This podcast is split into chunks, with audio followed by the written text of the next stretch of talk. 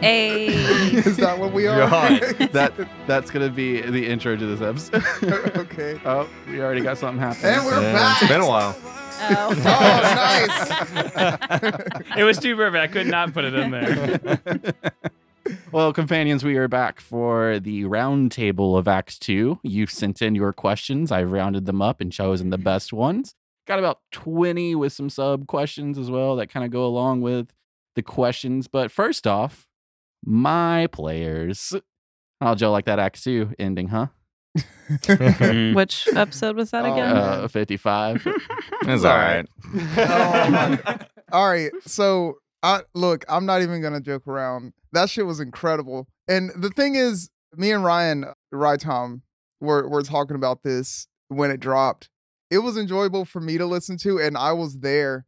Like Yeah. I, I was in the episode. Like I know what is going to happen, and it was still that gripping. So good, good job, Dave. Yeah, I listened to it. I listened to it twice in a row. Like as soon as it was, was over, I just started it back again. wow. All right. Yeah.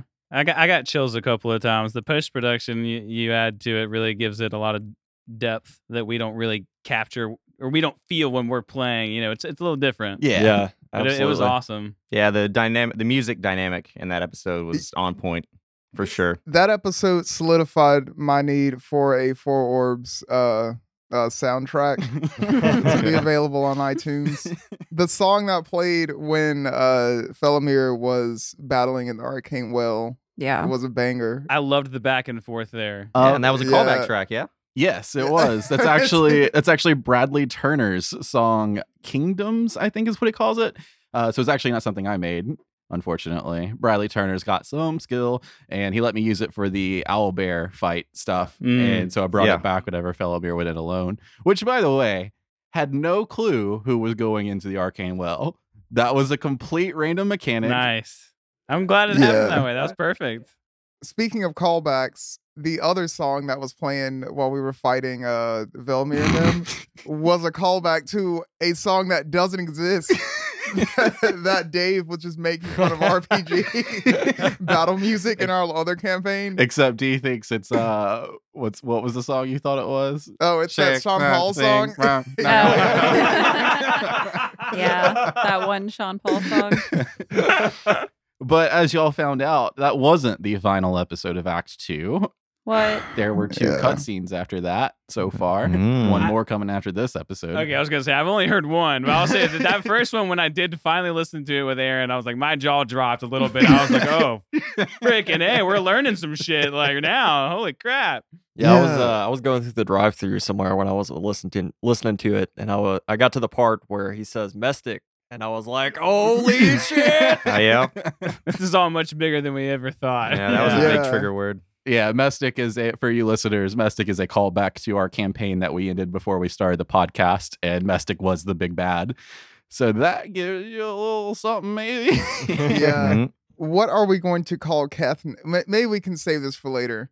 Well, I mean, I was so I got a Keth the Giant Slayer shirt I'm working on Matt with, and uh, It's I recently, I well, I recently Googled Keth the Giant Slayer. Uh, it's not Keth the Giant Slayer that shows up because the, the whole point of the shirt in my head is that it creates conversation if somebody's wearing it because I don't want the Four Orbs logo on it. So if somebody Googles Keth the Giant Slayer, I want it to be Keth the Giant Slayer. But unfortunately, right now it's an MMA art, uh, MMA fighter named Keith the Giant Killer. Real person. Well, I- Perfect.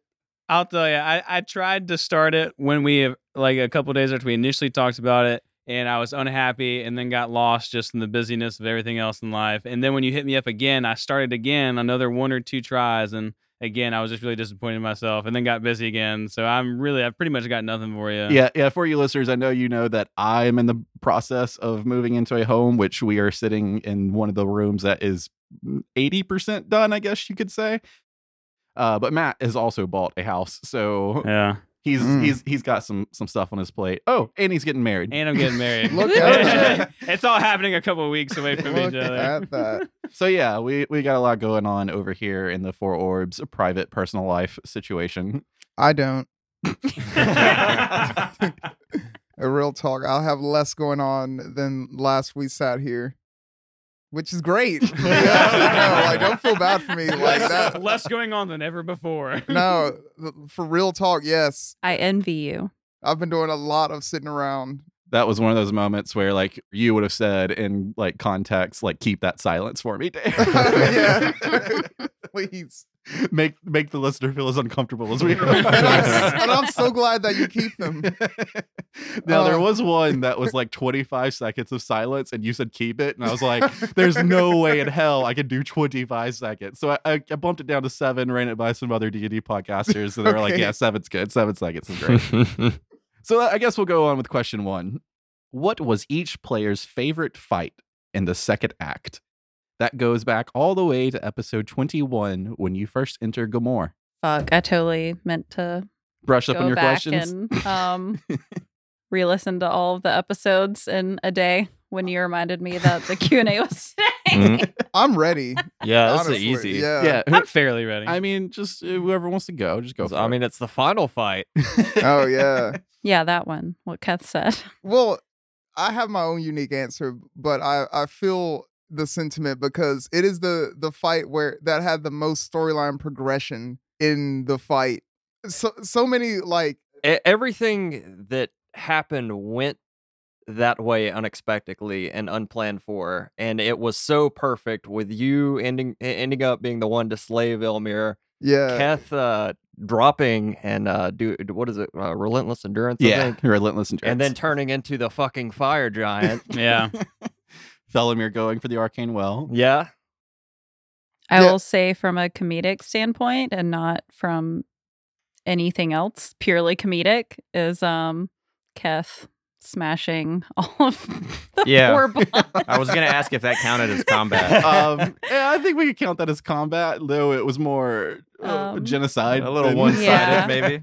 Yeah, and terrible, but funny, I guess. Yeah, no, that was definitely going to be the answer to one of my fight questions. So I'll leave it at that, and I'll have an answer for the next one then. But yeah, the, him just straight up destroying these cute little bots that wanted nothing but to help their friends was just something else. It's something you don't see in every other podcast. my my uh, favorite fight of the entire act 2 was the uh, harrowing battle we had with that staircase. that was one of the toughest It- enemies we Is that we the one where I threw you? Yeah. Has it been that long? Yeah. Oh my god. That, that was like a quarter of the way through Act That Two. feels like a year ago. it was It, a year it ago. might have actually been a year or more ago. Holy cow. I will say, from a mechanics standpoint, I really liked the fight with the cloak in Yin. yes. Ah. There was a lot of cool mechanics that happened in that fight that we hadn't seen before or hadn't really seen since. Yeah, So, that AOE gem. That's Yeah. a uh, that's a fun little thing. Yep, and we saw a lot of counter charming. Yes, that's the first time I used counter charm at all, and I ended up using it a lot. Yeah, Yeah. like for ninety percent of the combat. What was the one where y'all two had the electric like uh, ball going back and forth too? Oh, that was that You were was on the the wall. Shield Guardian. Yeah, That was pretty sweet. that was was whenever y'all first entered the academy. Yeah. Yeah. Well, sub question to that one. What was mm-hmm. every player's favorite storytelling, not combat related moment in the second act? easy, dude. Keth Fallen, Keth the Giant Slayers, like culmination. That was I would I look not to toot our own horn or anything. I'm I'm trying to be humble. I wish I could have been a listener of this podcast for that moment because the, I would have like shed a tear. But also being able to see the look on Dave's face Mm. oh, when it man. happened. That was priceless. he Yeah. was so excited he was like scooting around. It was like a kid on Christmas morning that got a Nintendo. yeah, I actually 64. I have that binder of secrets here now, so I don't have to run across the house. Oh, damn. Well, in the way that like that the fight we were just talking about was kind of the pinnacle battle of everything. I kind of felt like the pinnacle internal fight was when we finally all figured out what Dorith had been doing, and not to say that we all turned on him, oh, but we all were room. fi- we were all finally not taking like we weren't taking a shit anymore. We were like, no, dude, like you've been going behind our backs. I think that that was a fight that was well deserved and was really needed. Yeah. so dramatic. I think that I think that that was one of my favorite fights. Was everyone finally getting together and be like, "Look, dude, you got to kind of get on the same page as us." You know, I, I think that was a good one. Yeah, I think the whole scrying room, just from like a like a long standing, I guess, like point, was probably the most important. You know, because we all figured out a whole bunch of shit. Mm-hmm. Yeah, Whole I shit. liked the um portal room and getting to see all the characters from different realms, That was really cool. especially the spider bitch. That was just like, yeah, I'm gonna kill it anyway. Dorothy was like, I like her. I'm gonna kill this thing. And then hearing Rye Tom's laugh. My favorite part of that entire episode. Steven, I don't think you answered that one. Storytelling, or was that part of Keth, the Giant It- Slayer? yeah, it's it's got. I mean, I'm biased, obviously, but it's got to be Keth being the giant. Man, your your answers are like in the last couple episodes of it. They were Yeah, I'm the saying. last like Okay. three or four episodes were perfect. To If me. we had That's a we chart remember. that showed how things went from the beginning to end of this arc, it's going steadily up. Especially, it's going to peak here at the last episode Yeah. or two. It's also been a while since I've listened to literally everything else, and I have no memory whatsoever unless somebody talks about it. Um, I would like to give a shout out to just the whole Yin and Doubt arc in general. All right. because there was a lot of good story development and i think that the way it was paced was really nice um, usually in d&d games whenever everyone's split up it's really slow especially for the players but like just sitting here and recording all those sessions and like especially me because i had the least involvement in all of that like it was just fun to just sit here and listen to just because it was so well paced Yeah, I recently listened to the first episode because I had to remember how Ovid Lars' uh, voice was, and um, he spoke in the first part of Yin and Doubt, and so I listened to that whole thing, not remembering where it was, and I forgot that I had started with you, did the intro music, did everything with them, and then the outro music, and then your ending. So it was like you really had like six minutes of material. yeah throughout that whole arc i had maybe 45 minutes of actual like on air time and 30 minutes of it was combat with an owlbear. Yeah, exactly. But it Yeah. was still one of my favorites to listen to. Like I've listened to that arc probably two times wow. full. Hold on. What what was it that you said, Ryan, when the last episode, the season finale came out? oh, this may be controversial to some people. Yeah, I, but I don't I- fucking like care. I wanted you to say it because I knew I didn't want it to come out of my mouth. Yeah, this Like- was timed at a week that I did not realize everything else in the world was coming out at the Oh, same no. time. that episode dropped the Thursday after the Long Night episode of Game of Thrones came out. This is the battle with the Night King, by the way. Yeah. The one that was like hyped up. And after I listened to the Four Orbs episode, I was like, yo, this shit is better than that episode of Game of Thrones. Like I would like I don't want to watch that episode again, but I want to listen to this again. in game was the Thursday before that. So it was Thursday in game, Sunday Game of Thrones, and then Thursday. I'm just gonna Four go on the record. It's fuck in game. Yeah. Game uh, g- fuck Game of Thrones. Four orbs was the biggest drop of that week. It was. All right, we have one more sub question to that one. Uh, do you favor Act One or Two more as a player, listener, and cast member? two. Why, Steven? You can't just you gotta and Two why? and It, I, d- if it, I guess going back to what Ryan was saying earlier, just the the progression of the storylines advance so much more in Act Two than they did in Act One, which makes sense because Act One you're setting everything up. Mm-hmm. But I I just enjoyed it as a player and as a listener a lot more uh, than Act Two. Not to say uh, than Act One. Not to say I didn't enjoy Act One. Act Two was just that good. Yeah, I I really liked uh, Act One as far as like all the characters we run into, and it was a nice introduction for all of our characters. Um, and there are certain parts that are probably my favorite out of the podcasts that are in Act One, but um, I like yeah exactly, and the witches, but um, yeah, still like- the best combat I like Act all Two. um, because of our character development and like where we are now. Yeah, as a player, I liked Act One better because it was just fun to play. Um, but I think we were. It took us quite a while to get comfortable with the fact that we were recording, like probably half of the act, I would say. Yeah. Um, as a cast member and as a listener, by far Act Two, because I feel like now when we sit down to play, like I'm focused more so on the story as opposed to just playing a game of D and D, you know. And listener wise, the production is significantly better. Yeah. Like it was hard getting through between a frog and a hard place, like going back and listening to it. Yeah, it was hard. Huh. It's pretty rough. I would say definitely Act Two on uh, all those fronts, but for different reasons. Like as uh as a listener for a lot of the stuff Ryan just said, it's like it's a lot cleaner. It's a lot like it it's More polish. yeah, it's a lot. It's really evident that we come a long way production wise, especially Dave, as the series goes on. As a player, or specifically more as my character, I think it's easier to like my character going into Act Two because with Act One, it's kind of like I'm. It's setting it up that Dorith is an kind of an asshole and is kind of a difficult person to be in a group with because he's so used to being alone. And I feel like that doesn't like you don't see that at first, and it's just kind of like Dorith is. I do not like seeing Yeah. this guy. Yeah, some people stopped listening because of I you. know. Yep, we had somebody get in the UK drop a review on us on Apple Podcasts, made it all the way to episode 11 and was like, nope, I can't deal with him. Three star review.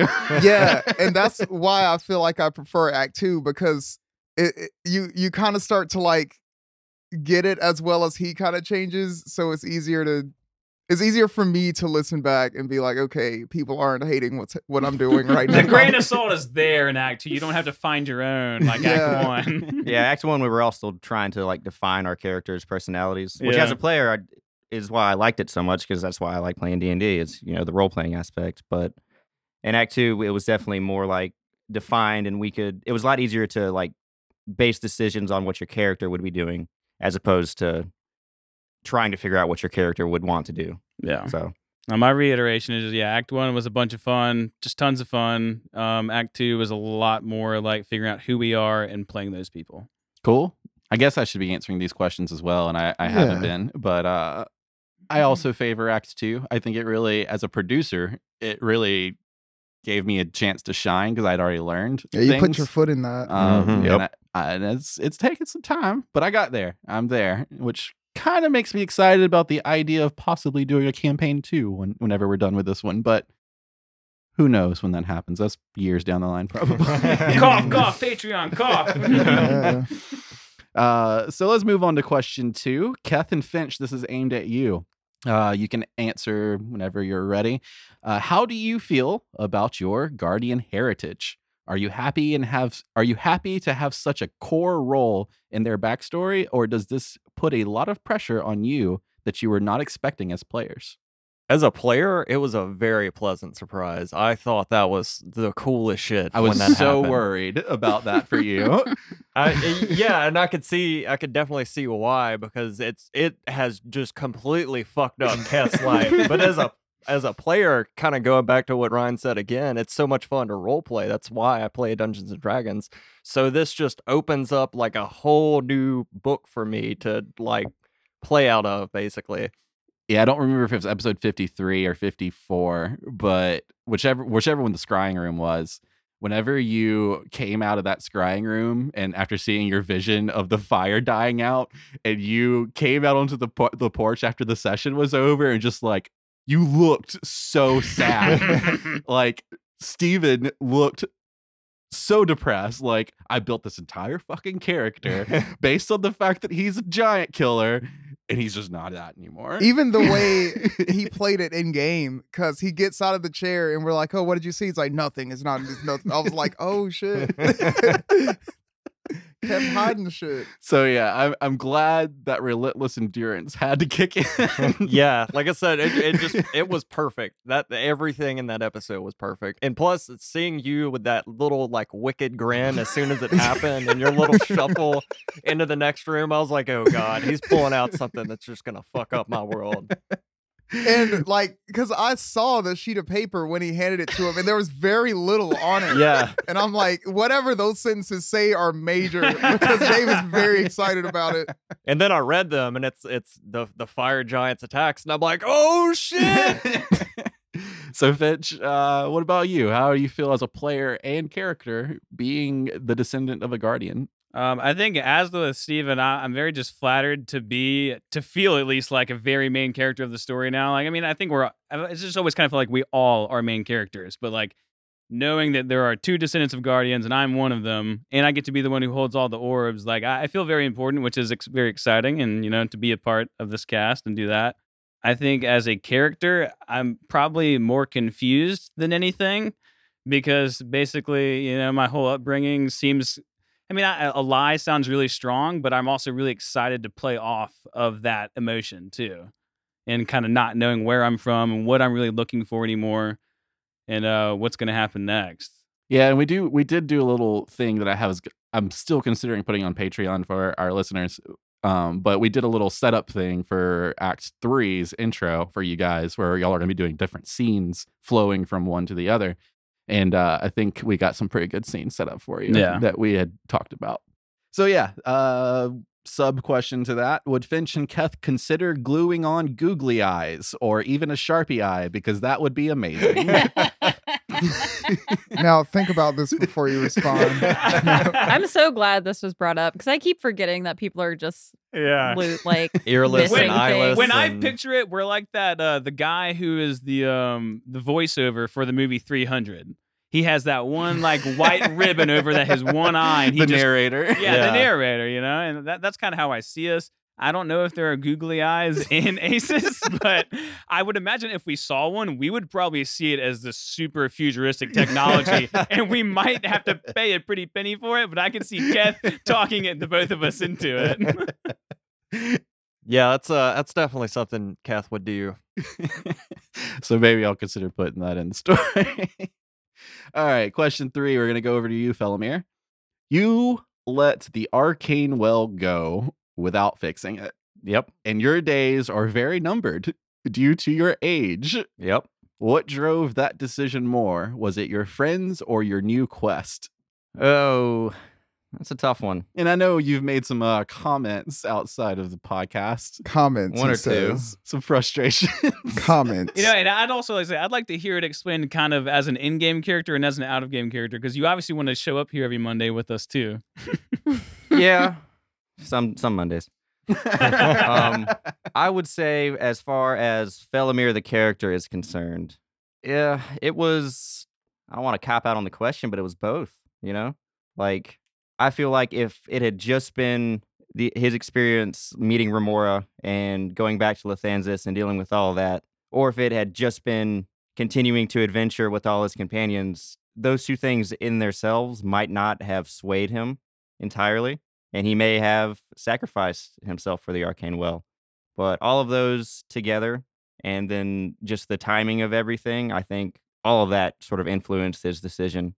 You know, it's hard to just sort of pick one or the other yeah, because they both happened. You know, it was a good build up. I agree. When you- and when, I was gonna say when you brought up Remora like in game when you were like when we were all sitting here as it happened when you brought that story up to start explaining yourself you had me convinced I was like yeah it it, it, it did make a lot of sense to me with the decision you chose based right. on your reasonings as far as a player perspective on it, I feel like it wouldn't have done justice to Felomir as a character if I had sacrificed myself for the Arcane Well, because it would have meant that there would have been literally no character development whatsoever. Like Felomir would have been exactly the same when he died as when we started the game, and I just felt like that was sort of cheap to the story. uh, Sure. you could say. Yeah, I mean, honestly, when it comes to going back to that question that I didn't get to answer because I thought didn't think to answer it, uh, my favorite storytelling moment of Acts Two is the very final five minutes of Episode Fifty-five,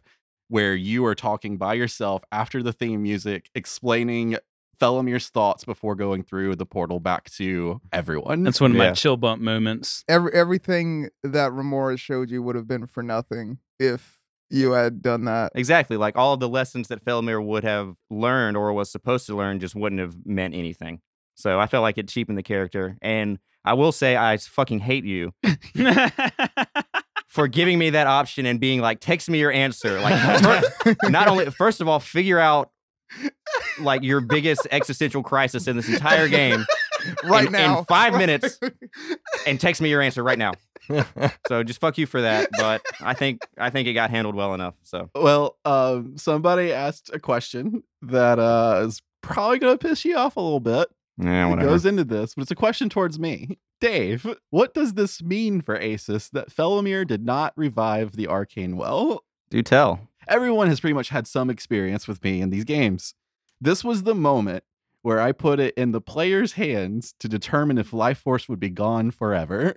and now Yeah. it's the yeah, that's a big ass Yeah. mechanic. Like we've, I don't remember, probably the last three or four campaigns we've played. Life Force has been a thing, which has been over the span of like maybe eight years. yeah, So it's like a, a big thing. and there. you've hated it every time. I have hated it every time because I'm always a spellcaster. And it was in your hands to decide whether it could end or no, not. it was in Felomir's hands. Ah. Mhm. So yeah, if he would have gone through, there would have been no more life force in any future Four Orbs games. Do you have any idea of what would have become of him? A Felomir? Yeah, is oh, there Oh, like yeah, a- his- an alternate ending you can kind of give Yeah, us? his soul essence, like his his entire spirit, would power the arcane well enough to give energy to all of Aces. So on to question four. Dorth is a famous musician, and this trip has been hell to him since they entered the darkness of Mithron, excluding Yin. How does he cope with all this overwhelming horror and monstrosities, being the only real civilian among the party? I have two reactions to that question. I'm just going to go ahead and get the first one out of the way. To whoever asked this question, what do you mean when you say Dorth is the only true civilian? Uh, like I'm expecting an answer for them right now, but like what I don't. Keep that silence in. Yeah, Dave, text them and they have five minutes to text Yeah, their let- answer. let me know what they say. Yeah.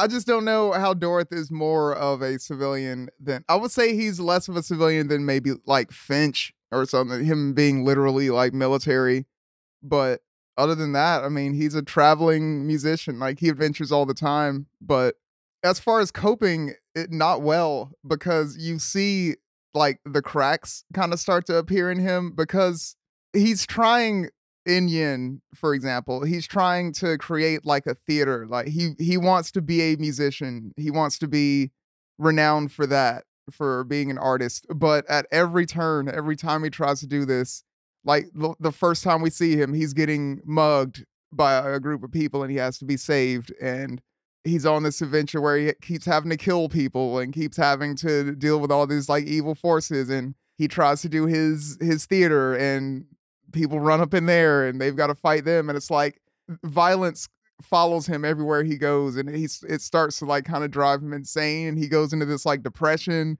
i don't know how well i played all of this I think you did is- well. that's what was going on in my too. head thank you so that's basically if, if you're lost as to why he reacted like that when Vel- Velimir died or Velimir died it was that Okay. that he was finally able to show Velimir that I killed you with a song. So so does Dorth have a sense of wanting to be part of the legends he knows? Like you're a college of lore bard, right? yes. So tales and legends are your thing. Would you say that Dorth in the back of his mind may want to be one of those tales and legends that people speak of? of course he does. Okay. But it's he doesn't want to write his legacy in blood, Sure. if if that makes any sense. He does he wants to be renowned for being a legendary performer. okay. And it, it feels like the way things are going, he's gonna be known for killing people. Like valiantly killing people for good reasons, but it's like this isn't what I wanted. Yeah. So that's kind of where he is Okay. on that. Throwback to another one of my favorite fight scenes, me and Dorothy in the sewers of Yin. that was that was that was a lot of Yes. fun hanging out with Dorothy for a couple The episodes. Sewer Yeah. Rangers, dude. Murdering people. Torturing dudes. Let's go. Yeah. I remember that. yeah, I had to write a nice little monologue about that one. All right, Astra number five. Astra has grown a lot in her time in Mithron. What do you think attributed to that the most? Honestly, I mean, foremost Keth, but also, you know, being close to other adventurers and strong-willed people. I think in Act 1, I was so, I mean, I'd never really played D&D other than a couple one-shots we've done. I didn't really know how to develop my character or even try to be a character. So I was trying to focus on my character sheet. Oh, this is her flaws. This is that. I'm going to try to like follow that as close as I can till I feel comfortable role playing, basically. But as I got more comfortable, I think I kind of let those things go. You know, being so close to Keth, like he's a fucking champ and he taught me to fight and shit. And, um, you know, I slowly realized, oh, I can let go of some of those flaws, like being so close to other people would allow her to grow. And also, me as a player, kind of grow and let go of the things and kind of, I don't know, be more creative rather than following, you know, Yeah. my character sheet to a T. Well, this wasn't written for a question, but I am going to add this in because that was a good answer. If you had a point, like a teaching lesson for somebody learning to play Dungeons and Dragons as a first time player and getting this far into it, what would that major point be when it comes to playing with your character sheet versus who you are character wise? I mean, honestly, I kind of centered Astra around a lot of my own personal things. Like I kind of went into it as, you know, this would she would kind of have my personality, so that would be easier for me to start, and it was still difficult. um, but I mean, just doing it enough and I mean kind of thinking about it in your spare time on, you know, what you think your character might do and kind of creating random situations in your head. I think that got me more comfortable. Um, and once I kind of stepped out of my comfort zone of making Astra do everything that I would do as a person, um, that's when I got fun. Okay. You know, Yeah, I, I like that answer. Number six, Dave, what has been the biggest challenges with running a game that has been away from civilization a fair amount? Well, um, it's it's actually easier than most, and I think Steven can probably talk about this a little bit uh, as a DM playing doing the Tomb Yep. Annihilation, and now we just started uh, Waterdeep Heist. Yep. Um, but it's easy in the sense that you don't have so many NPCs to deal with.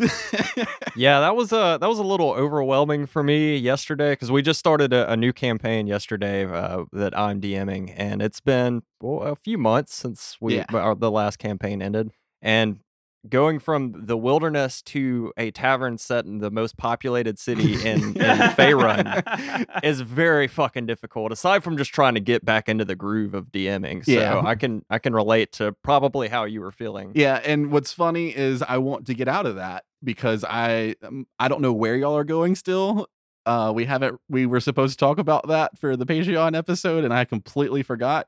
Uh so I don't have any writing done yet, but pretty much all the options in my head, I'm going to start y'all off in a little populated area uh cuz I want to test myself as a DM with those many NPCs and different character voices that I have to remember. Um, but outside of that, the part that I think is probably challenging about an environment like a wilderness based trek is creating interest. Yeah. Uh, because you got you you we want to show your history and your lore, like a lush background, and with the podcast, keeping the listeners invested in a story that has nothing but wilderness treks.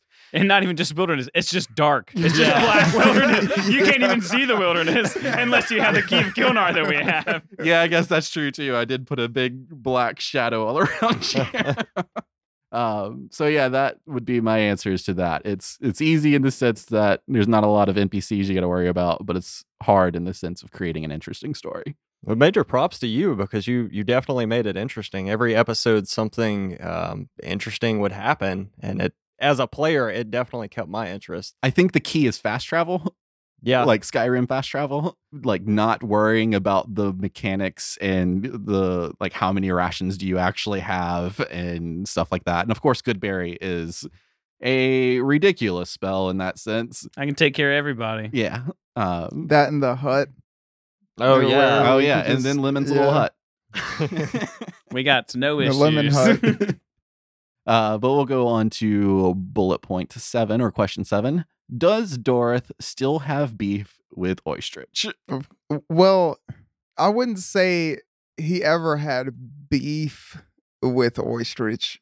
It's not like he feels personally offended by Oystrich's like presence. It's just kind of a Dorith never liked rats to begin with, and now there's a a mysteriously powerful rat in his presence at all times, and it's like is no one else creeped out by the shit that it just does every now and then with no explanation. And yeah, and it's even more frustrating how when he says something about it or pops off, it's just like, we don't know. And it's like, does that not bother you more? Like, what are you talking about? So, and I, thi- yeah, I think you're going to get to the sub question of this one, which is why does Dorth feel that Oystrich has some greater importance in the major events of the story? and my counter question would be, why would you not? Yeah. Like, what What do you mean?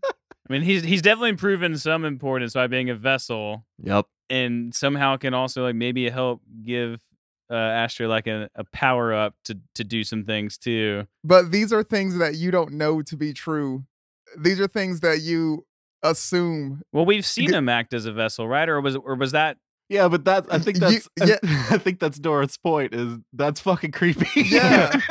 I've seen we've seen a lot of creepy stuff. I can hold No. orbs and no one else It- can. Why why aren't you coming at me then? You know, like All right, so that is a power that has what Dorth could see as an explanation, or like there there's a good reason why a human being could be able to handle orbs. Like eh, there's a lineage, there's something. I'm sure there's something we could read about. That what is the deal with this rat? Like this rat is not in any sort of lore or any like it's not a human being. I mean, we've gone sudden- into it before. huh? We've gone into his backstory before. I mean, I mean, the cursed by a witch. Cursed by a witch. That, that Yeah. probably doesn't help. I was gonna say like what, curse is a bad thing. So I mean, yeah. but he's been touched by magic, so now he's got some kind of magical ability. I don't know what exactly, and but the and the fact that that explanation is g- good enough for everyone Well, else it's is, not. is- I'm just is saying. crazy. it's something to go on. We live in a world where there's a lot of weird, crazy stuff going on. This just seems like another weird, crazy thing to me. Are you talking about Earth or Aces? Aces. Every- everything that happens, there is some crazy shit that doesn't make sense. And we all are just like, okay, you know? And I don't know. Oysters just isn't the one that sticks out like a sore thumb to me personally as a character. well, you would have to take into account that that Dorth does not like rodents to begin with, so it, it just kind of amps it up to that. Now, again, want to make it clear.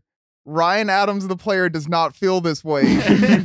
this is a role playing thing that I've put into my character because this is not on my character sheet. I don't think.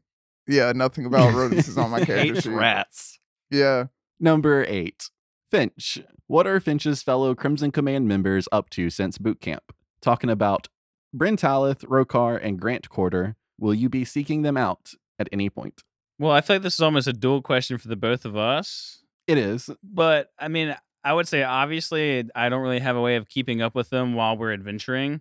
The times that I do find some sort of civilization, I'm just giving reports to someone who can get it to a Crimson Command like post.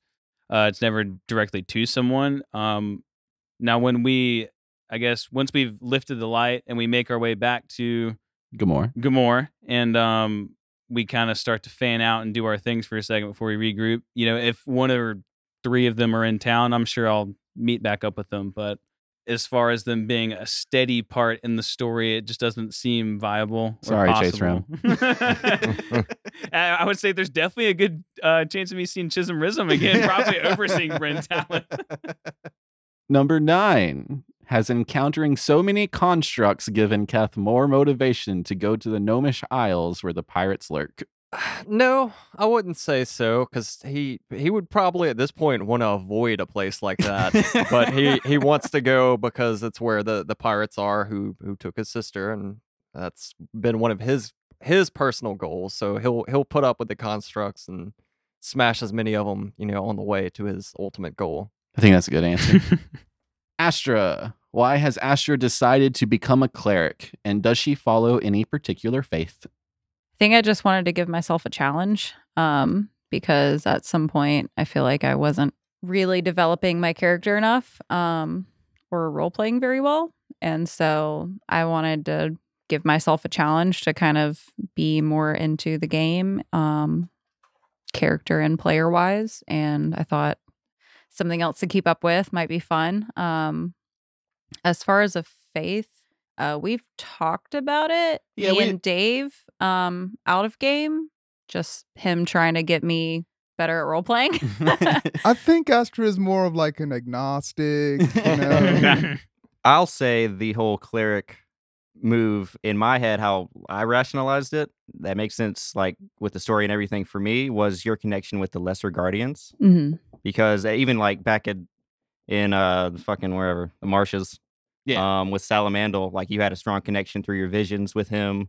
Um, you had a lot of stuff going on with Fasush and Yin. So that is from looking at it from that perspective, sort of makes sense to me why you would have some cleric powers because of your connection with the the lesser guardians. Yeah, and like I I never considered Astra um religious in any way. I mean, if if she you know followed a specific guardian um I I don't know. I don't think she would follow what, any specific, but maybe all of them. Yeah, I think whenever we had first introduced you as a cleric, we did say on the recording that you were focusing on the uh, entire amalgam of guardians. Yeah. But I do think that maybe it, as Astra's learning, maybe you will find a specific guardian to focus in on, or maybe even lesser guardians to focus in on. Yeah. But I, I think that I, as a DM, probably need to set that up more for you. Yeah. I mean, I need to read more into the lore um, and refresh myself to really be able to make that kind of decision. But I also think it would be more situational um, and more of a character development. Um, I mean, I'm still learning to be a cleric, but also I think becoming a cleric, besides what Rytom said, Astra also just really loves helping people. And that was one of the main reasons I wanted to become a cleric was just to be able to heal my friends. Yeah. Wanted to say Astra makes things better. That's unfortunate. Hey, companions! Getting close to being back at the grind of Four Orbs episode releases. For this mid roll, I really want to focus in on you listeners first. We have received a lot of Apple Podcast reviews and new Patreon supporters over the course of Act 2, and your support is truly amazing. I can't wait to continue the story for you since you guys seem to love it so much. First things first, I'm going to name every Patreon supporter we have had since the start of our Patreon feed and I'm going to mention them as I scroll through them on the website as they're listed. Colby Parker, Dave Lar, Jetta Dura, Keffin, Tykara Stokes, Andrew Odell, Samuel Moore, Evan Wiley, Jacob Williams, Joshua Story, MKB, Timothy Smart, Chase Rim, Keith, Lucas Duff of the Ballad of Seven Dice podcast, Bjorn Yeager, Adam Wright, Jeremy Kleinhens, Jonathan, Dave Schmidhenner, Brad from the Fate of Eisen podcast, and Caitlin Lindberg from the Adventures of Aurelia podcast. You Patreon supporters will soon see some new content on the feed. I will be releasing our level up episode that our players did for the $3 level, and at the $5 level, I'll be releasing our scene creation episode that we did for our adventure's first episode back in Act 3. But we will also be releasing a little game that we played at the $5 level for you to get to know the players a little bit better. These episodes are priority to me before releasing anything new on the feed again. I'm hoping to knock them out fast, like within the next week or two, but life and editing sucks, so don't hold me to that. In the story, we'll be heading to a populated area soon, so you Patreon supporters and Apple Podcast reviewers will have your name in the hat for NPC names. So if you haven't done it yet, get on that so that you have a chance for me to use your name. We also have a Discord now, and you should come join the community. Send any Four Orbs account on social media a direct message and ask for the link if you'd want to join. That includes Twitter, Instagram, Facebook, and Reddit. We would love to have you in there discussing Four Orbs with us. As far as Act 3 is concerned, as mentioned, I have some Patreon content I'm setting as priority. So when that is done, I will start editing what we have already recorded for the Act 3 prequel with two guests. One who is a returning guest. Recording it was a whole lot of fun, and I think it might be better than the old Three Dwarves Down episode in terms of a jumping off point with some comedic value. I haven't edited it yet, so I don't know how that will be, but I am very excited for you guys to hear it. We will be sticking to a bi weekly release again for a while as I get back in the rhythm from this break. So, as much as I know you love those random weekly releases, they are hard to do with a day job and having a life. But at the time of recording this, we have four days until the end of the month, and we need 250 more downloads to hit 10,000 downloads in a single year. That is absolutely fantastic to me. 10,000 downloads in a single year. And never thought we would hit those kind of numbers. We are much higher than I ever anticipated our count to get to, but I want to see more. Tell your friends about us and get them to listen so you guys can theorize the story as we move along. But that's all I got for now. It has been an incredible journey so far with you listeners, and I can't wait to grow further with you. All right, we back. Question 11. Will Felomir have an identity crisis now that his race has changed? Will he be motivated to find a magical way to change himself back to an elf? nah, Well, you don't know. I don't Well, intend. my- well, okay. A better question for me is if he were to find a magical way to do so, would he? Probably, yeah. But I would say that he's not really having an identity crisis. Like his concerns are more practical than existential, I guess.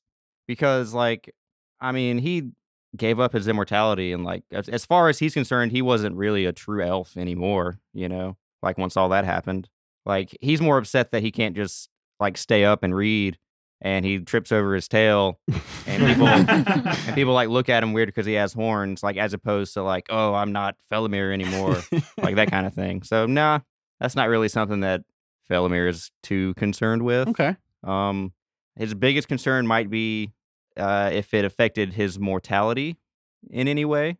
Um, but apart from that, just for practical reasons, he's upset about it. Okay. Uh, there's a little bit more of a personal touch to this with a sub question. Now that Felomir is a tiefling, does he feel that he, he has lost the last bit of his connection to home, his friends, and his family? Or has he already left that behind him for his quest? Which I think you kind of just answered. Yeah, he. I think the last piece that really tied him emotionally to Lathansis was his whole journey with Remora and everything. I think from that point on, he was sort of born again. You could yeah, say. found closure. Yeah. So no, it, he he's not too torn up about it. Okay. Honestly. Go on to number 12. What was the solution to make the line longer riddle, Dave? All right. we uh, didn't talk about this like in no, game We yet. talked about it off Yeah. air. or it was on the recording, but I just removed it because you know it didn't flow very well. Uh, I will say that I did have the chance to listen to the episode with Kevbo, who is the guitarist of South Carlin, um, and he was able to answer the riddle in two answers. The first answer he had was make another line longer, and I was like, "That doesn't make the line longer; it makes it shorter." And you touch the chalk And his second answer, no, no, no. He's saying like draw a separate line with longer- the chalk. Yeah, with the with the. Chalk. I was on the impre- impression that you weren't allowed to touch the chalk. You can touch the chalk, but you can't you can't touch the line in Oh, any way. Like you can't draw more onto the line. Yeah, but you could exactly. Draw a separate line. And so he his answer was to draw a longer line next to it. and that would make the original one longer. That would would make make the original shorter. line shorter. That was his first answer. Oh, and then he thought about it in his head. He's like, "Oh wait, I meant shorter." Yeah, draw a shorter line next to it, and the line would be longer. because longer is relative to something that currently exists. Like it, it's Mm. so you hit the answer was to draw a second line that was shorter than the current line. Man, I, th- I still maintain that we solved that riddle We like s- five different yes. ways. Because exactly like you like you were saying, we solved it because the solution to it, what you're saying, is a perspective based solution. And- Perspective to something that currently exists with it, though. It's But- just a long line, not a longer line. but the line would be longer That than it was. No, I'm just saying, like it's the same concept. Like if I was standing at a certain point in the room and I walked closer to it, it is a longer line It in the same way that it would be. It's a were to- long line. It's a longer line than it was. It's it's longer relative to him, not to Yeah. another line, but it's still longer in a relative sense. Yeah, and, I- and you had to do something else to it in the solution. I as so Dave, it's now a longer line than it was. I as Dave agree, but I was playing a construct, so just like Dorth, the con- the construct. He didn't want us to win. no, he was fine with it. He didn't which, want us to which, which leads into the sub question to this one, which I made a sub question. Like I didn't make it, I just kind of grouped it together. Could the group have made it through without killing the constructs? Oh, absolutely. Could could the hive mind have survived? And to answer both of them, you couldn't have made it through the dungeon without killing a construct, some constructs. I mean, there was one that bursted out of a wall. It was like, nah, man, you ain't getting past me. Oh, so you're saying there wasn't like a, a pacifist run? we Not, could've not in done? that not in that sense of the shield guardians, but of the hive mind, if you would have answered correctly, he would have given up his life. Yeah, none of the Lucas bots had to die at all, probably. Probably. or the arcane cabinet. Oh, speaking of the arcane cabinet, we have not speak, spoken about this. The way like we like all right, so the car, the arcane cabinet has its own like theme music, right? I Which love is that, dude. hilarious. That Yeah. was great post. But the funniest part about it was how we would be talking and the music would, would hit like before he started talking. So in your mind, you just be like, "Oh God, here it goes." it was so funny. Number 13. If each of the party had WWE walkout music, what song would they choose? Now, I gave you some time with this one to come up with something. Yeah, I didn't uh, think on that at all. I came up with two answers on this one. I was looking over it today at lunch. And my, my initial gut reaction is Bawitdaba Kid Rock. All right. but but give me a, once I had another second to think about it, I think a more you know one that feels more to my character would be the Law and Order theme music. and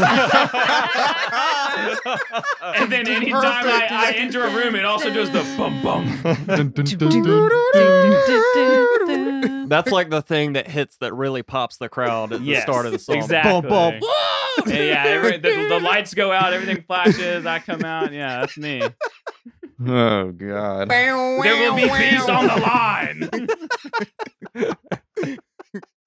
I'm going with a uh like a, a punk rock rendition of Piano Man by Billy Joel. I think that would really encapsulate Dorothy.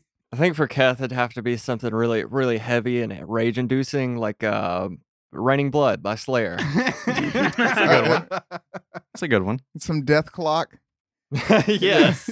Oh, I don't fucking know. Yeah, I, I meant to ponder this once Dave read me some of the questions beforehand and totally forgot. So if anybody has any suggestions for Astra, I would love to hear them. Uh, for Felomir, let's go with the Reading Rainbow theme, Okay. or or uh, Some uh, light, Fever for the smooth Flavor jazz. by Hot Action. Cop. Yes, yes, Yes. someone needs that one. no, that's all of us if we were like in one faction Yeah. and we came out together. That's when we're a tag team. Yeah. yeah. I'll say that generically for all of my NPC characters, it'd probably be the.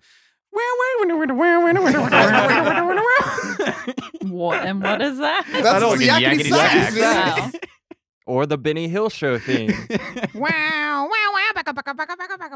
Wow! It's the it's it's it's always funny. You can speed It's never- anything up and put that music over it, and it will be hilarious. I think it really fits Balula Bub and Chisholm Probably even Polby the Sewer Goblin. Yeah. Oh yeah. I don't. I don't have any suggestions for you, Astra. Yeah, sorry, I did not think about Just this. think, what's the first one comes to your head? What what what's your gut? What's the last you. song you listened to? Uh, something by Crumb. Have it be the song that you walk down the aisle to. Oh God. yeah. uh, moving on to number fourteen. Do all your characters feel like you're close friends now?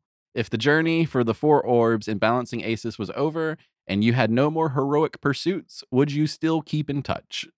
Oh yeah, I, I know from my character's perspe- perspective because his whole thing was that for the beginning of the campaign and kind of going into most of it, he's still getting used to being around people and like how to act and how to temper yourself to you know have people like you. Do you feel that they're your fans? Eh, to be honest, no. because like it, it's it's fun for him to mess with people like that. Like, oh, you want to hear this song, obviously, because I'm so great. But he knows deep down, like these people are not that entertained by, by your songs. But just I don't know. That's part of it. Like these are people that are willing to at least put up with you or him, and it's I don't know. He he likes that, and it's kind of the first time he's ever had that in his life. So he's not going to give that up. I think we know Felomir's answer. Yeah, probably, but I'll say it anyway. Uh, definitely yes. Um, and that's something that I'm going to try to touch on as we go forward now, especially because you know Felomir's ultimate mission, the Arcane Well, has been accomplished in one way or the other.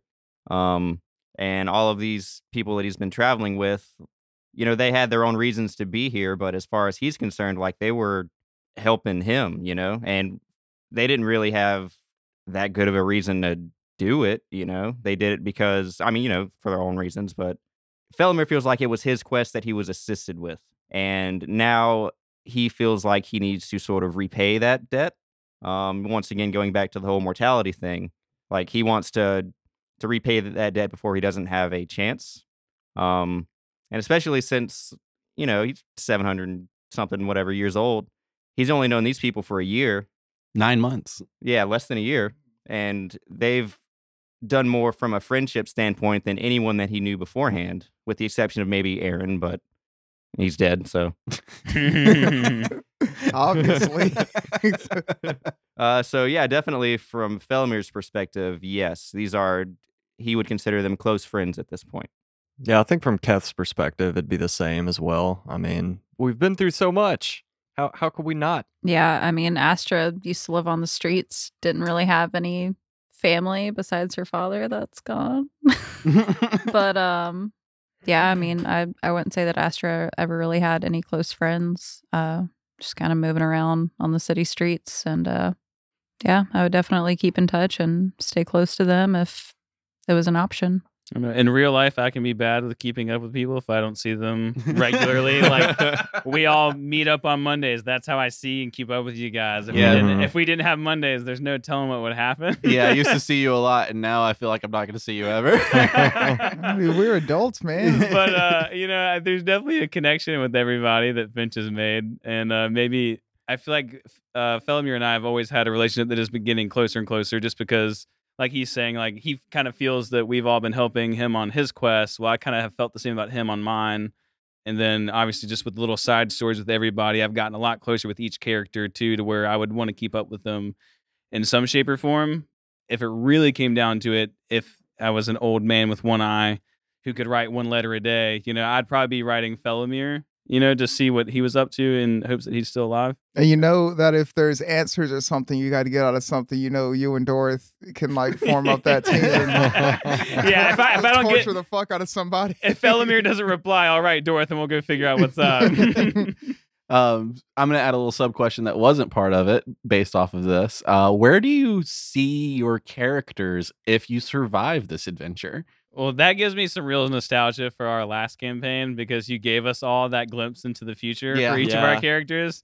And so I was almost getting confused there for a second, but now that I realize what's up, um, I, I don't know that Finch sees beyond the orbs, really. I, I think that all I really know and believe is that it is my mission to do something with those. And whether that is the end of my story or not, I'm not sure. All that, but that is the only real end goal that I think that I have is Okay. to secure and protect those orbs. Okay. Yeah, I'll say that Felomir isn't looking that far ahead into the future for obvious reasons. Um, but if it were to happen, he'd probably just post up in like a library until he died reading a book or something. Dorothy, uh, so I did not foresee this answer becoming true, but sitting here thinking about it right now, I think it, it seems natural.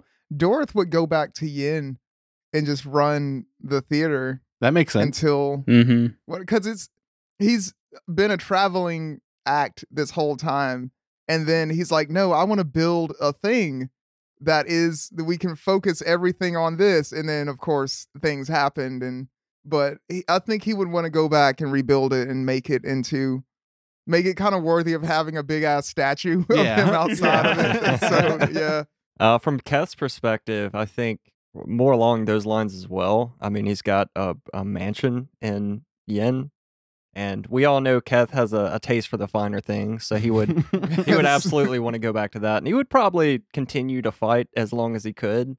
Uh, probably probably even past his prime, just to to keep doing it. I would also probably go back to Yin just to like continue teaching and kind of telling our Helping story as well as helping orphans and Oh yeah, people in need. oh yeah, and probably you know ending the slavery that was a problem. in yeah. oh yeah. or Rodana, not Well, Romana. oh shit We'll- we'll actually see some closure to that, and I think Dorth just realized it. no uh, well probably maybe but what I was gonna ask is, is Astra going to be the Daenerys of of four orbs? Like she No. ends slavery and just like I'm not, I'm still hungry. Like, I'm not- Um, I will say if I if I you know solve all of Yin's problem, I might, you know, move on to other places that need help. But um, Go no. burninate some other thatch roof. there are no dragons in this world, and therefore no. Oh, you or gotta- construct, so you get a construct dragon. And you got Yeah, a rat, make it dude. happen. I mean, It's a who knows what's gonna happen with that rat? It's a mouse. Uh, oh, oh shit! I'm sorry. It's a capybara. Moving on to question number 15. Does Astra know how or why she is cursed? Does she plan to pursue figuring that out? I have no fucking clue.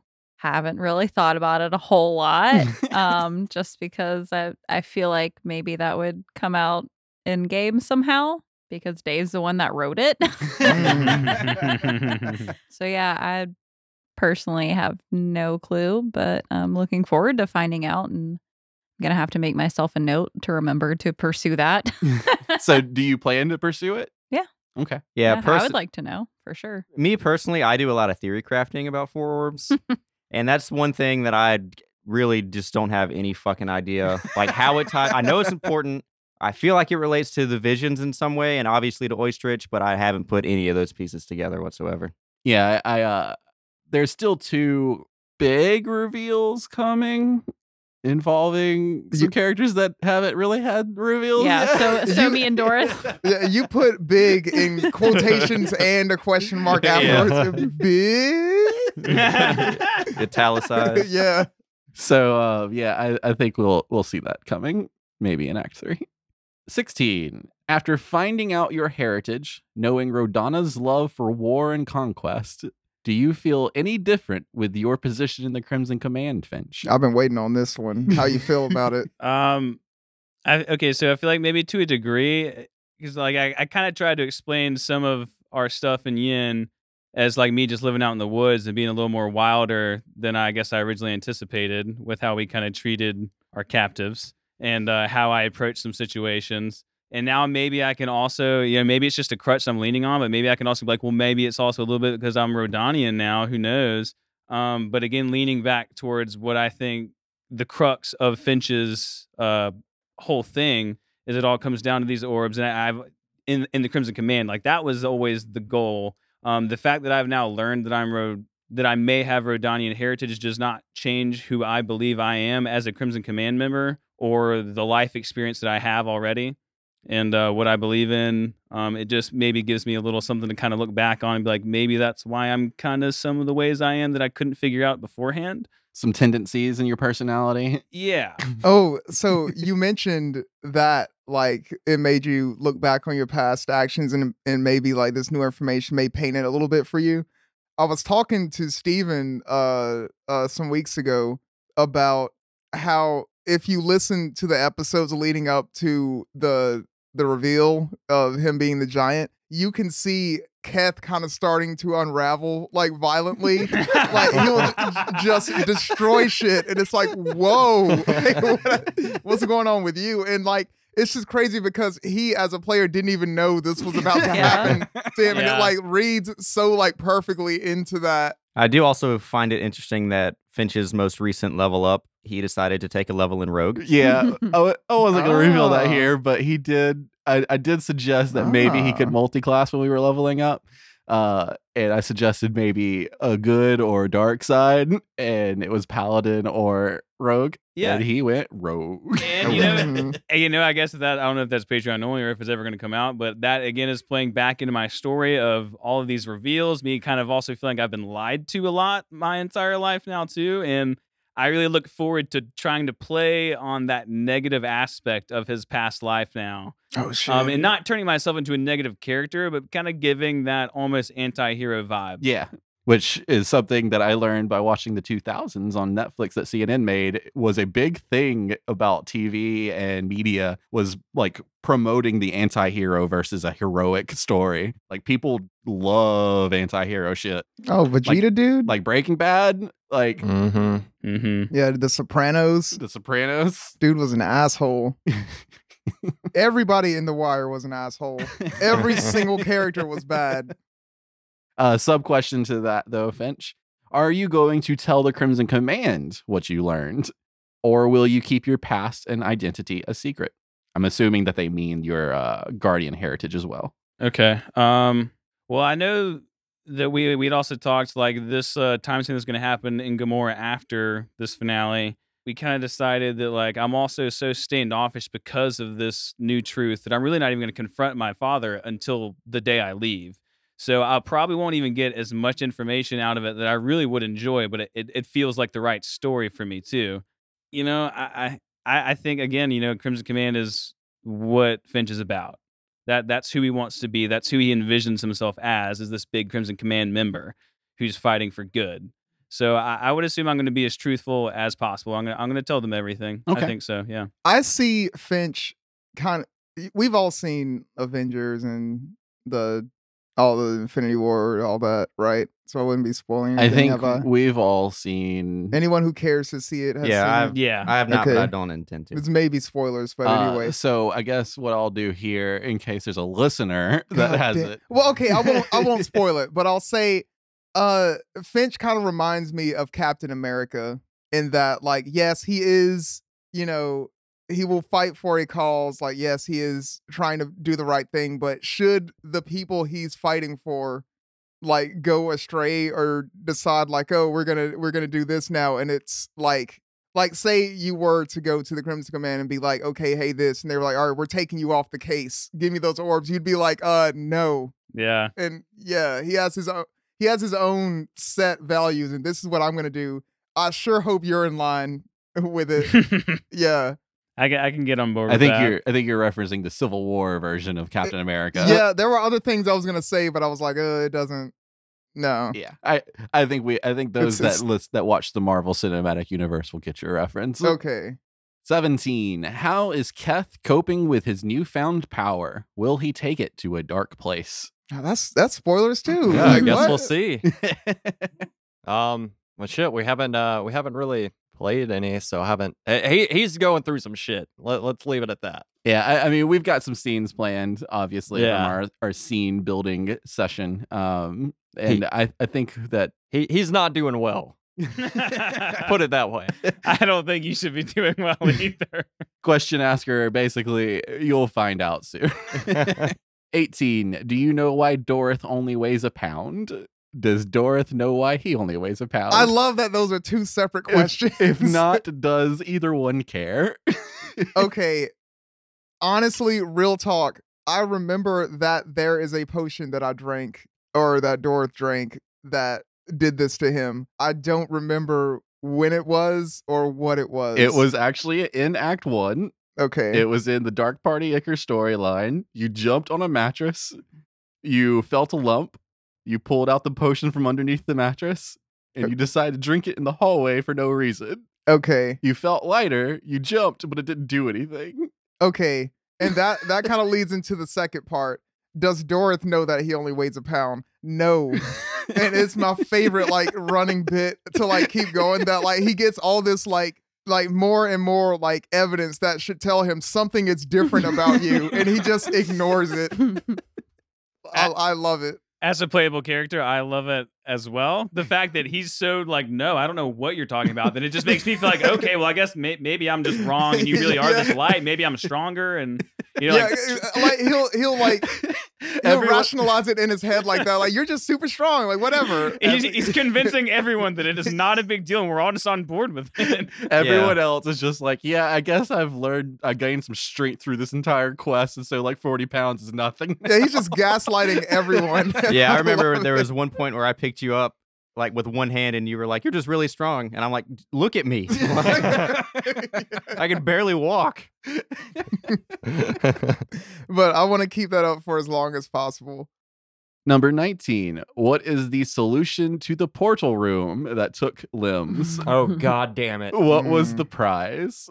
Uh, this You've told I'm us. heated about Yeah, this. we, you Yeah. told us yeah, this. I'm heated about this whole damn Keth- dungeon. Keth almost Yeah. did it. I hated listening to it and listening to myself, dude. I was like, fuck me, I'm such Everybo- an idiot. Everybody turned to Kath and was like, "That's stupid. that would don't do. that would never work." So what Ryan Adams is referring to is Keth said the answer, but no one was on board. Yeah, Keth said a lot of fucking He's- right answers in this up- arc. he straight up said it. Like, what if we did answer? And we were like, no, that's dumb. So, for you listeners, the answer is that someone has to be pushed into the portal, thrown into the portal involuntarily. And it was up to me as a DM if I realized that they were playing their character like they really truly did not want to be put back in the portal, or for the first time, if Asher would have been thrown in. Uh, and if they would have gotten it right, it's not an object on the other side. I don't think I told y'all this, have I? Oh, I did. The reward. Yeah, the reward is not an object, but it's a power, and it's called Lady Luck. And basically, you get five lucky dice Oh my God. added to your character sheet to use daily. Bro, I would have had Jesus. eight. Daily? Yeah, We would have been unstoppable. Yeah. someone would have. it was totally worth the reward if somebody would have gotten it. With some people losing some things And- to try and figure it out. What's crazy is that we were so close to me getting it. And I, that would have bring brought my lucky dice like total up to eight to where like I I don't need inspiration points. Uh, so yeah, that was the solution to the portal room was to be pushed in, thrown in involuntarily, and that was the reward was five lucky dice. Uh, number twenty. Oh, we're on the last one. Well, I got one more after this that I, I realized I needed to ask. Twenty. Did you anticipate for them to clear Mithron of darkness? Were you ready if Velmir won? So as we learned from the cutscene, the head and the hand, we found out that Velmir is pretty much playing an avatar that he can't actually get into Aces with his own body, which is why uh, whenever Finch was pounding him with arrows in the chest at, in Gamor, like episode 20 something, uh, he just didn't seem to care. Well, it wasn't his body. He's playing a shadow avatar. So yeah, I I pretty much was ready for y'all to kill Velmir. What I didn't know is if Velmir was going to kill one of y'all Mm. totally straight up could have happened. That was I was ready for it, ready for one person to die in combat if it came to it. Uh Velmir is pretty fucking strong, especially his friend with the poison sword that did like 20 Yeah. fucking seven damage or some shit. Yeah.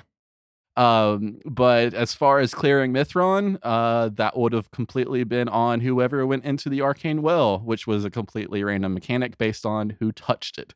Um, if they failed at killing Hanet, one, they wouldn't have cleared Mithron of darkness. Two, the arcane well would not have had the chance to be revived, and three, they wouldn't have had the chance to come back. And how perfect was it that the person who fought Hanet was the one that had Blink as well as all these potions to Yeah, to, to survive playing that battle. fucking playing fucking Diablo in there. Yeah. yeah, no I don't have a choice. uh, so yeah, I w- didn't anticipate it. I guess you could say it was an option. It was an ending that was a possible. Uh, twenty one though, which is not listed on my on my Q and A sheet. We were supposed to talk about this with our Patreon episode for leveling up. Where do y'all want to go? yeah. uh, I can't really get any writing done until I know what y'all's characters are thinking, and I figure we might talk about it as players uh, in the first episode with the scenes and everything. But generically, I'd want to be a little prepared for that conversation, player wise. Uh, what's player thinking? What's character thinking? I don't know. I know we've talked about this at least a couple of times now. I, I, I felt like we were kept all falling back on the library being the most beneficial for the group. Um, I know that it seemed that I could find some things there, and Felomir could find some things there Well, that we. I guess. I'll present the options, the uh, the variables that your group may be interested in. There is the Universal Library. Um, Universal Library being a treacherous month, uh, mountain climb, from what y'all have found out, uh, through the Somarian mountains on the other continent, and I think it's because there's a what did I tell y'all? There's a book. In it's it. because Oh, we have Vorin. the Vorin Yeah. book. Yeah, because there's a duplicate of the Book of Vorin, probably written because that the Universal Library creates a book copy anytime a book is published and completed. So whenever you sign as you as a character, a person in the world of Aces finishes a book, that book is duplicated magically in the library to keep a record of all books. I just don't know what the plan is once we get there and say, "Hey, you guys have a book that might house a an unspeakable evil," and they would probably be like, that's the the policy. Like we uh, we don't. That- that's what we do. Yeah, we don't just destroy books, bro. Like I don't give a shit what's in it. They're And like, we're "Do you gonna- have your library card?" like the first half is just gonna be like this treacherous mountain trek, and then the other half is gonna be like bureaucracy. I was like trying to figure out how to get rid of this book. Yeah, we got to go back um, to Somar and get the proper documents. Yeah. You still owe 25 cents on your library account. oh god. But no one like we've made it up this mountain and no one has a quarter. It's like fuck. So yeah, there's that option. Uh, there's Lathansis for Felomir's uh, white orb creation that he believes he now knows the last remaining reagent, re- reagent, regent um, for the white orb being the liquid from a leaf on a tree, a big tree.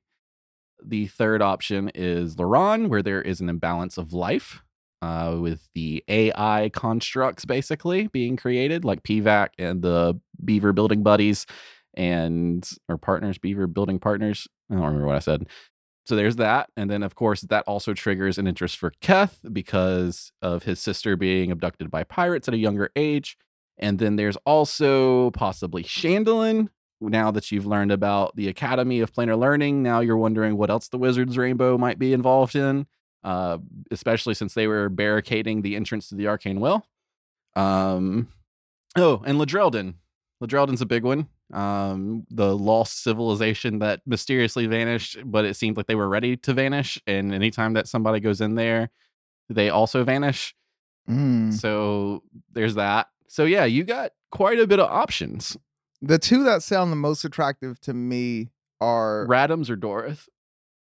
Radams. Okay. I would say is either the fifth orb or Keth's sister.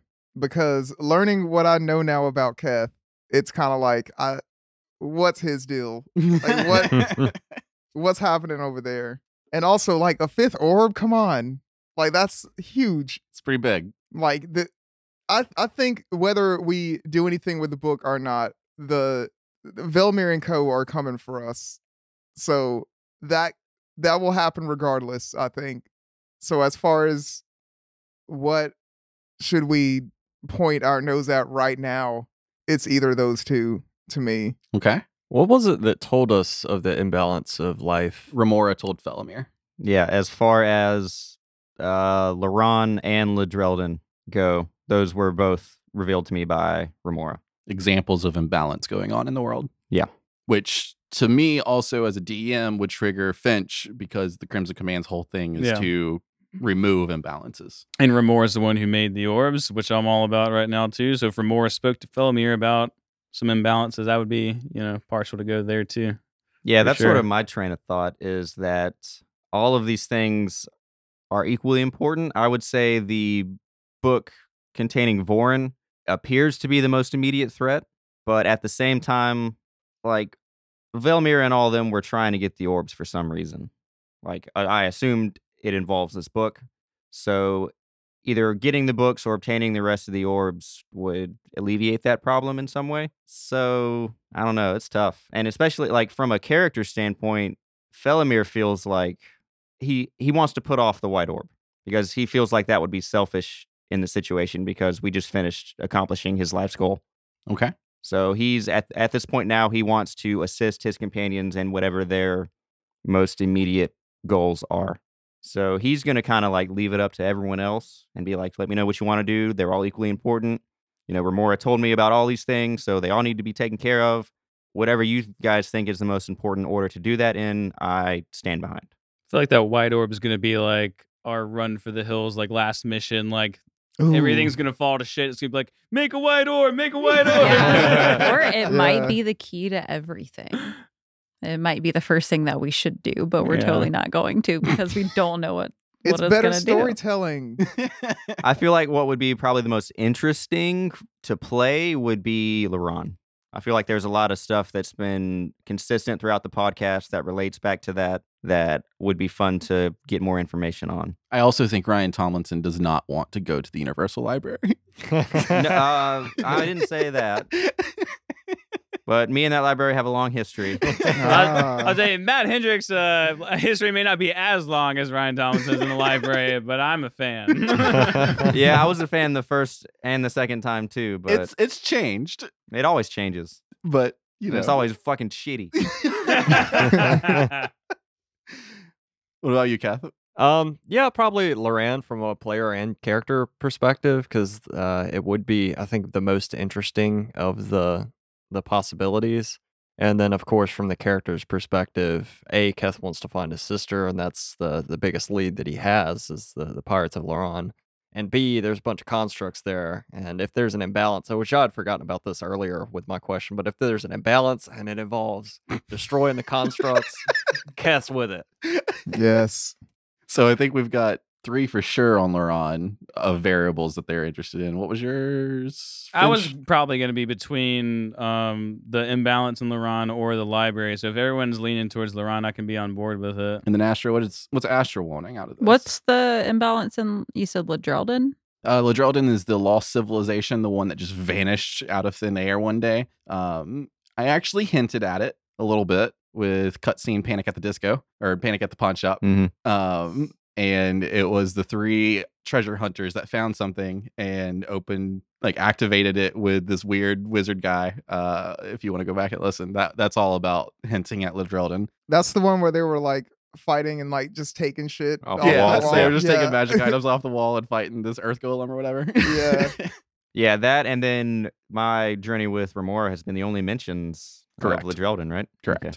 Uh, so yeah, Ladrelden is just the lost civilization that has vanished, and anytime somebody settles there, they also vanish. Hmm. Um, I mean, my concern with there being an imbalance does that lead us to think there's maybe an orb?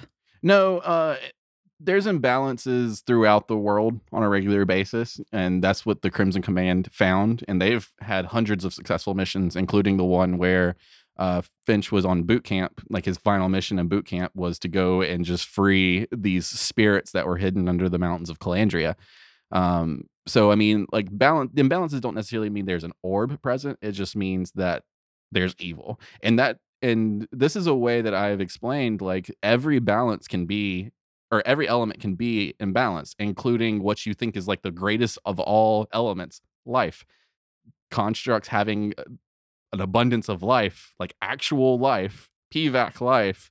Um, that's a problem. Ooh, and that's another thing we can get into by going to Laron. Correct. Is like, what is PVAC? like, he's not a normal construct. Correct. I would still very much like to be able to use him more. And Laron would help in that aspect. He would become, you could learn more about PVAC and maybe training him or having somebody configure him. yeah.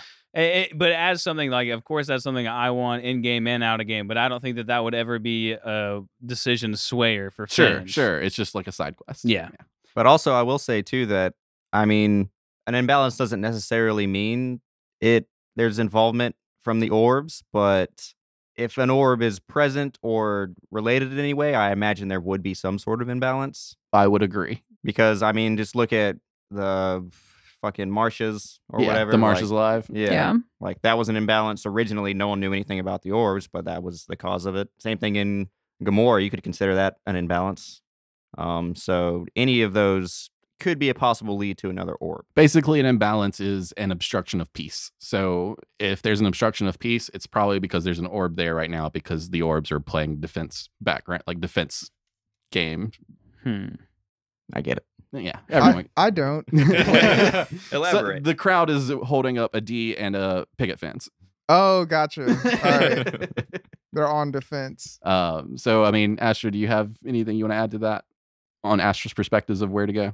I mean, I think obtaining the orbs, uh, the rest of the orbs is our goal. Um, but also, you know, seeking to help out any of these imbalances. Um, I will say you actually do have one more destination that I just remembered that hasn't really been talked about, but um, there are two variables in Athern now, not just one variable. Uh, one variable being D or Astra's dad being a slave in Mm. Athern, but now the other variable being that Keth's from Athern and he's been given this knowledge that he has something going on with him. Athern might be a good place to find that out. Could be. I don't know if Keth wants to go there, yeah. Yeah, Yeah. is that would there be anyone in Athern that survived it and knows. Maybe. Ooh, mm, uh, okay. You just hear people going, "That's the Slayer." That's the Slayer. Yeah, I will say on that account, like Astra obviously wants to find her dad and free him, but at the same time, um, she's worried that if you know we don't get the orbs before anybody else does, or basically if we don't save the world, there's not going to be a dad to save. and and also I think what I think a lot of listeners think that that would be a priority to Astra, but I think a lot of people forget that he is a soldier. Like he was trained to handle being a POW, and like it might suck to know that your father is in that situation, but you also know that he was this was what his life choice was was to be a soldier. Yeah, and like I haven't accepted that for sure. Astra hasn't accepted that, but you know, she thinks there's a bigger picture here that if we don't solve, you know, there won't be a point to any of it. it'll be part of Astra's uh, conquest to free the slaves, as Daenerys did. Oh. Yeah, but in the right way. Break that wheel. No. yeah, that's that's the explanation for the the finale of Game of Thrones. Spoilers, I guess. Uh, it happened because uh Daenerys rolled wild magic and just couldn't control. Yep. Turns out the bells weren't real; they were just an illusion. Yeah, Yeah. I'm you know what? I'm not gonna fucking break the wheel. I am going to mend the wheel. men the hashtag mend the wheel. This is this is all like what my entire life as Astra. This is what it's all been leading up to, you guys. Yes. so any I finally get to mend something. so any other things we want to move forward with? Uh, Yeah, that's the Astra last mending question. the wheel. I think- I think I can my goal. prepare for Laron now. It sounds like. Yeah, I'll say my player vote, Saran. My character's vote will be withheld.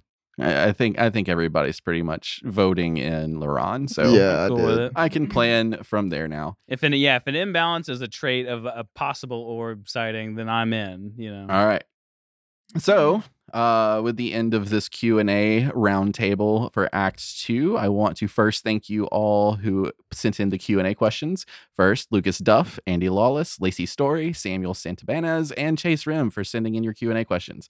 Hope we answered the ones you wanted answered the most. I didn't get to put all of them in there because y'all sent me quite a lot. At the time of this recording, we are only on twenty. We are twenty seven dollars short. I think we're as of today. I think we're twenty six dollars short of hitting Mm. our first Patreon monthly goal. And what that goal is is it offsets the cost of this entire podcast from the amount of money I kind of need to pay off some debts for the big stuff, but also monthly subscriptions for plugins to make the music and the RSS feed to host through Squarespace, blah blah blah blah. It it has its monthly sub- monthly cost. But I also spent a little bit on Battle Bards and Syrinscape, so I also want to mention them with their our partnership with them because they sometimes provide us with music that I might use whenever I'm feeling lazy and don't want to come up with something, or the sound effects and the ambience and all that stuff that I use to really bring the production in. That's also part of our partnership that has some cost to it. So if you're not a Patreon supporter and you just want to throw a single dollar a month at us, that is amazing. We would enjoy and appreciate any bit that you can actually give. So just head on over to patreon.com slash four orbs and subscribe. Uh, what else should they do, Radams? Rate us five stars and review. Uh, leave a review because we love reading those. Specifically, I love reading those because I'm narcissistic. Did, I learned that recently that I'm narcissistic. What? Yeah, I took a a, a personality like quiz. On blacksheep.com. Wait, you are N- no, me like Ryan Adams is a like I'm super paranoid and I'm super narcissistic, and those are like my two big flaws in my personality. But yeah, that's why you should give. that's why should- feed Ryan Yeah. Adams' ego. you should give us reviews to uh, read because they are super heartfelt every time, and I love them. And yeah, thank you for everyone that did because I like reading them because Yeah, I have and- several times because they make me feel Oh my good about myself.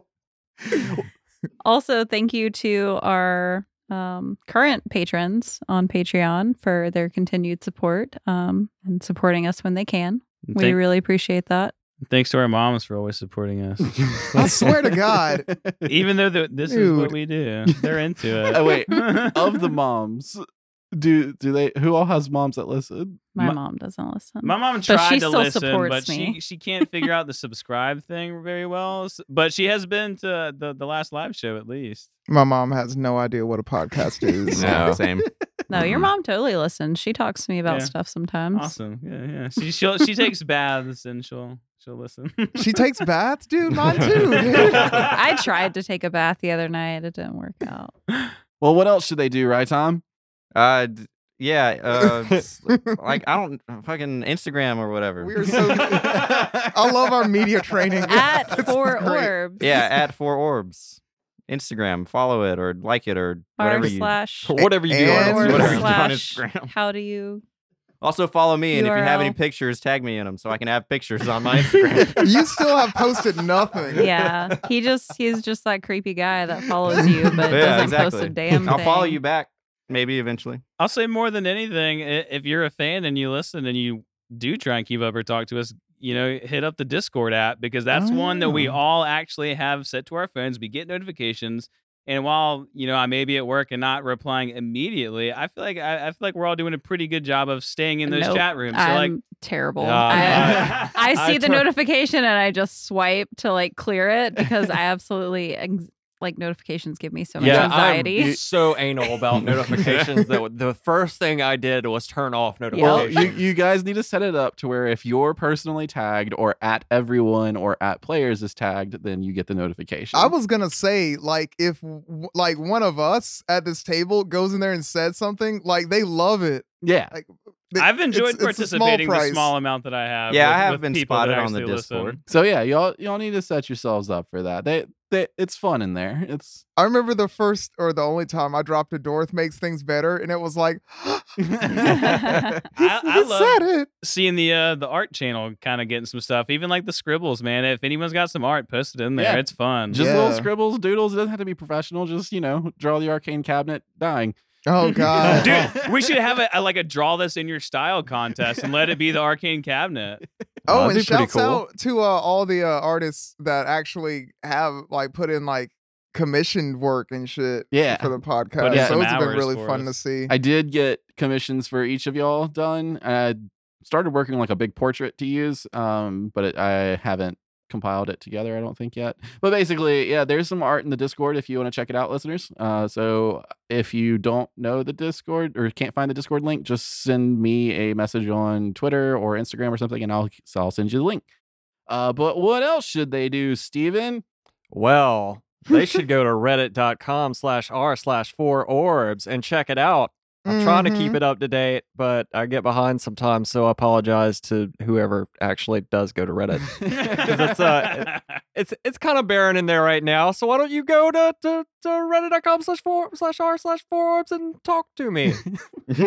and then Matt, what else should they do? uh they probably go to facebook and just search for orbs and you might find us in like the top four things that pop up you'll know it by the icon picture the little thumbnail You'll It's go, funny. those are my guys you click on it that's us like it It's funny. I actually was gonna like give y'all hints at what to say, but then y'all made fun of me for it. So now I'm just gonna keep asking y'all until y'all cover all of it. Oh, them. there's still more things to say.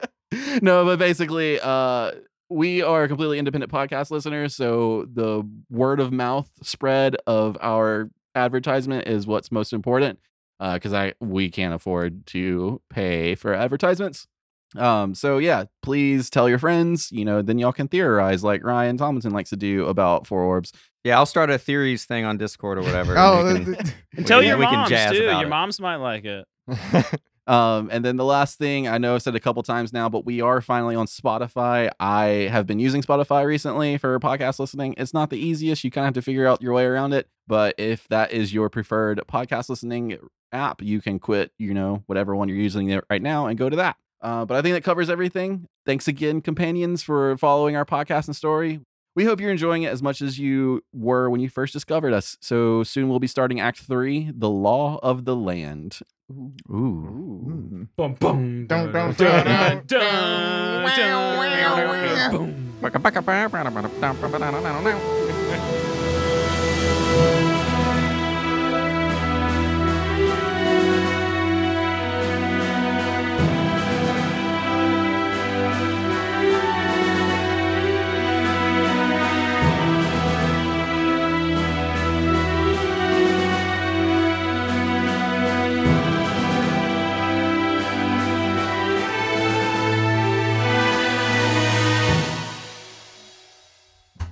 dun. gonna say, who out there heard that new Ass Cities Burn album? Wait, what? new Ass Cities Burn, dude. The band. Oh, okay. I was like, wait, is that a It- game? It came out a couple of days ago. It's actually pretty good if you like Ass Cities Burn. I never got into them. I'm sorry. I just now realized that you're saying as cities burn, and I was like, what is as city? Wait, hold on. Ass City. City. Ass- Ass City burns. Oh, Acidity. that reminds me and my friend were talking about uh, basic bitches. Uh, and uh, I, I said something that is low key genius. I was like, I don't know. I've always been into more acidic bitches. Acidic bitches. Acidic bitches is like that should be a slang. That should be a thing.